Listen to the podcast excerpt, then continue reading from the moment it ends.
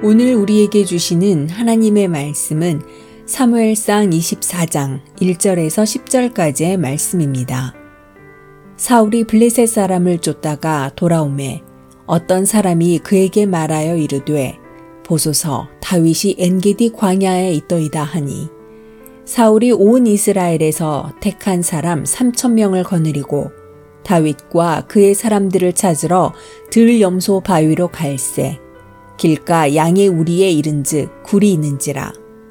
사울이 뒤를 보러 들어가니라. 다윗과 그의 사람들이 그 굴 깊은 곳에 있더니 다윗의 사람들이 이르되 보소서 여호와께서 당신에게 이르시기를 내가 원수를 내 손에 넘기리니 내 생각에 좋은 대로 그에게 행하라 하시더니 이것이 그날이니이다 하니. 다윗이 일어나서 사울의 겉옷자락을 가만히 베니라. 그리한 후에 사울의 옷자락 뱀으로 말미암아 다윗의 마음이 찔려 자기 사람들에게 이르되 내가 손을 들어 여호와의 기름 부음을 받은 내 주를 치는 것은 여호와께서 금하시는 것이니 그는 여호와의 기름 부음을 받은 자가 됨이니라 하고 다윗이 이 말로 자기 사람들을 금하여 사울을 해하지 못하게 하니라. 사울이 일어나 굴에서 나가 자기 길을 가니라. 그 후에 다윗도 일어나 굴에서 나가 사울의 뒤에서 외쳐 이르되 내 주 왕이여 함에 사울이 돌아보는지라. 다윗이 땅에 엎드려 절하고 다윗이 사울에게 이르되 보소서 다윗이 왕을 해하려 한다고 하는 사람들의 말을 왕은 어찌하여 들으시나이까? 오늘 여호와께서 굴에서 왕을 내 손에 넘기신 것을 왕이 아셨을 것이니이다. 어떤 사람이 나를 권하여 왕을 죽이라 하였으나 내가 왕을 아껴 말하기를 나는 내 손을 들어 내 주를 해하지 아니하리니 그는 여호와의 기름 부음을 받은 자이기 때문이라 하였나이다. 아멘.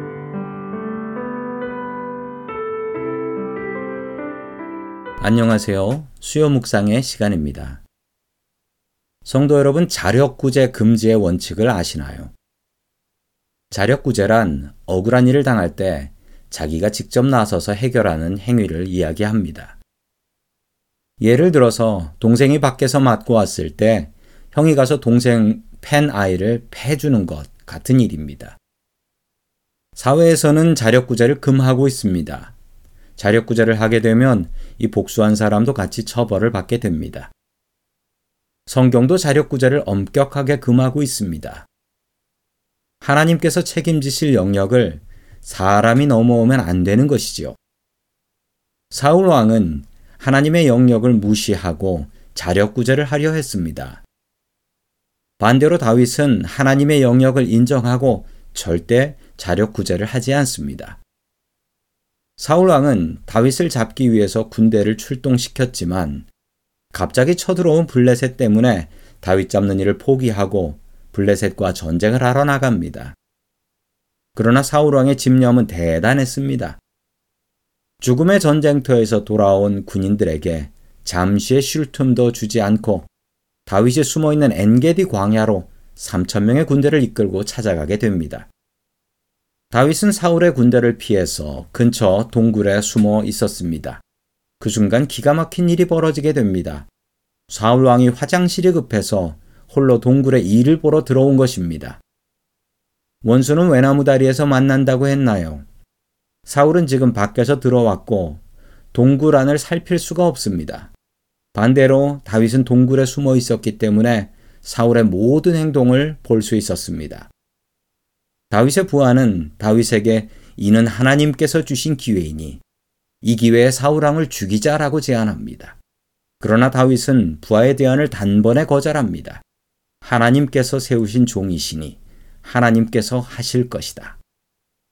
다윗은 하나님께서 책임지실 영역과 자신의 영역을 분명하게 구별할 줄 알았습니다. 하나님께서는 다윗의 이런 면을 좋아하셨습니다.